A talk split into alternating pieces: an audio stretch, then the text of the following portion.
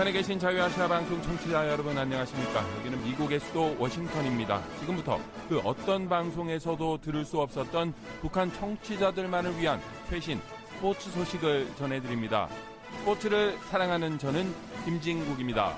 대한민국 축구 국가대표팀이 투르크메니스탄에 이어 스리랑카와의 대결까지 승리하면서 2022 카타르 월드컵 아시아 2차 예선 조 선두 자리를 거의 확정지었습니다.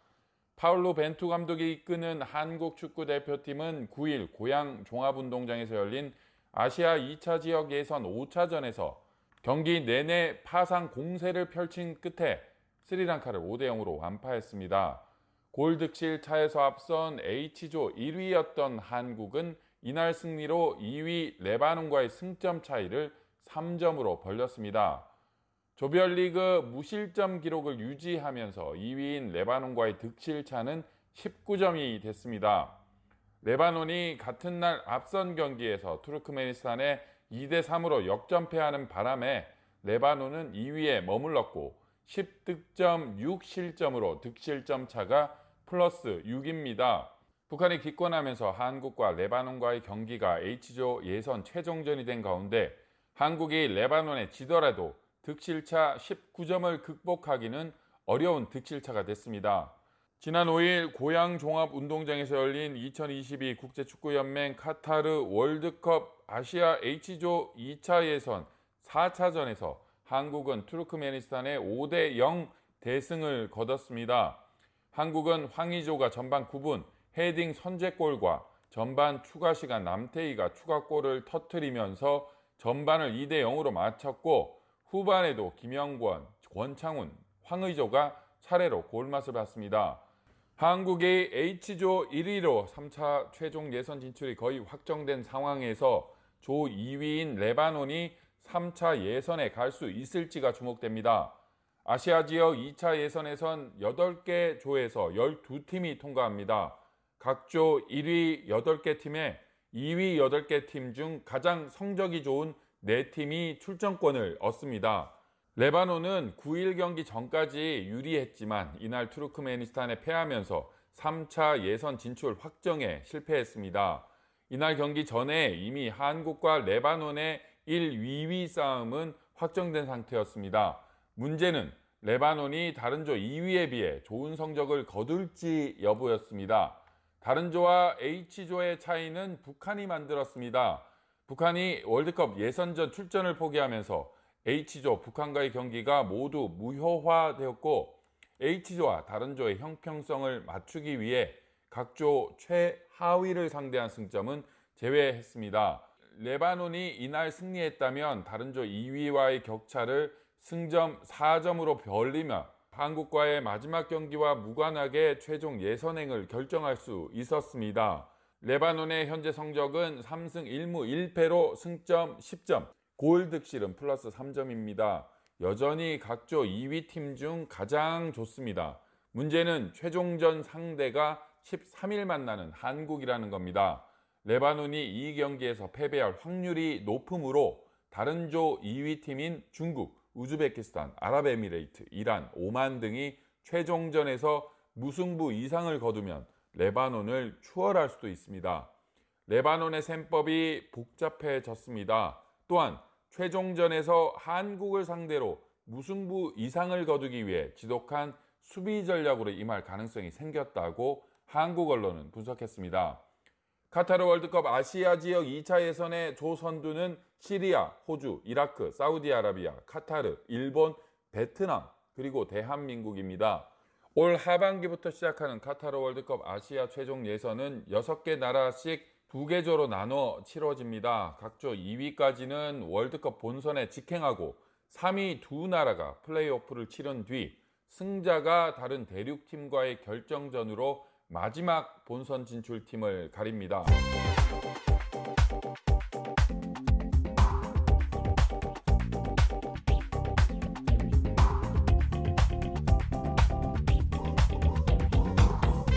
2002년 한일 월드컵 4강 신화 등 한국 축구에 큰 발자취를 남긴 유상철 전 감독이 2년여의 암 투병 끝에 지난 7일 세상을 떠났습니다.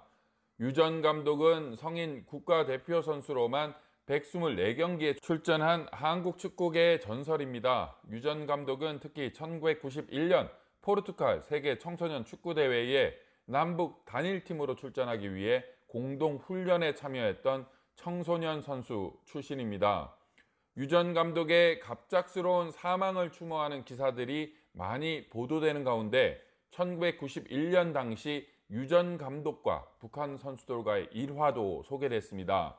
한국 사회의 철저한 반공 교육과 북한의 주체 사상 교육을 받고 자라난 남북 청소년들이 쉽게 섞일 수 있을까 걱정했지만 단일팀은 이뤄졌고 합동 훈련까지 진행됐습니다. 하지만 서로 다른 배경의 선수들이 모여 훈련하면서 여러 가지 이야기도 나오기도 했습니다. 하나는 북한에서 전지 훈련 중인 김일성 초상화를 보고 남측 선수가 김일성이다 한마디 했다가 북측 선수가 포크를 들고 강력하게 대응한 사건이 있었다고 전해지고 공도 잘 주지 않는 서먹서먹함도 넘어서야 했다고 합니다. 하지만 젊은 선수들은 이내 친해졌는데 그 중에 절반은 짐을 싸야 했습니다. 단일 팀 열차에 오를 수가 정해져 있기 때문이었습니다. 그 비운의 선수 중 하나가 대학교 2학년 선수였던 유상철이었습니다. 당시 부하가 치밀어 울고 있는 유상철에게 북한 선수들이 다가왔다고 합니다. 짐을 싸는 유상철에게 몰래 뱀수를 넣어주면서 아무 말 없이 뜨겁게 그를 껴안았다고 합니다. 그러자 유상철은 눈물을 주체하지 못하고 펑펑 울었고 유상철을 꼭 껴안은 북한 선수들이 말했다고 합니다. 왜 울고 기래니? 언젠가 꼭 다시 만나자우. 유상철은 이 뱀수를 아주 오랫동안 간직했다고 합니다.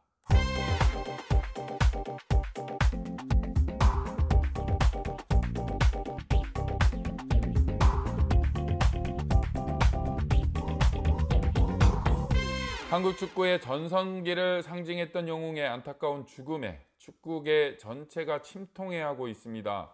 2022 카타르 월드컵 최종 예전으로 가는 길목에서 치러지는 스리랑카전은 유상철 전 인천 유나이티드 감독의 추모 경기가 됐습니다. 축구 대표팀 선수들은 9일 오후 8시 고양 종합운동장에서 열렸던 스리랑카와의 2022 카타르 월드컵 아시아 2차 예선 경기에서 고인을 기리기 위해 검은색 armband를 착용하고 경기했습니다. 고인의 별세 소식에 국제축구연맹을 비롯한 세계 여러 곳에서 추모가 끊이지 않고 있습니다.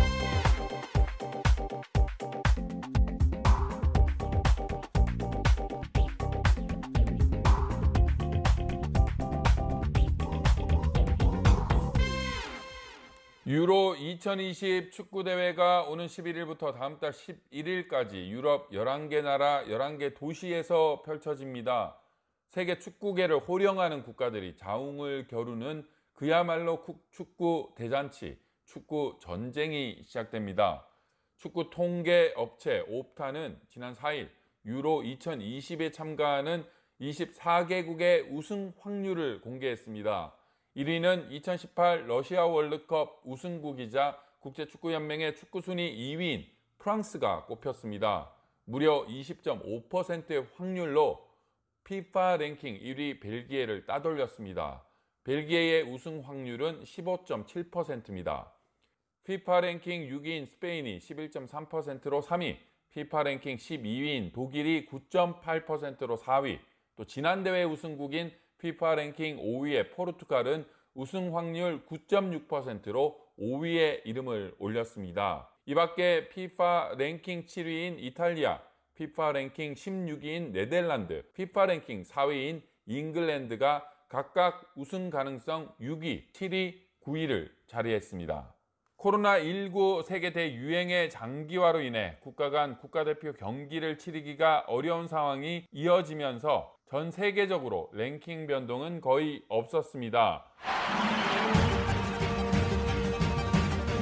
스포츠를 좋아하는 사람들이 만드는 남북한 스포츠 소식, 스포츠 매거진. 오늘 순서는 여기까지입니다. 스포츠 매거진. 청취자 여러분 건강하십시오.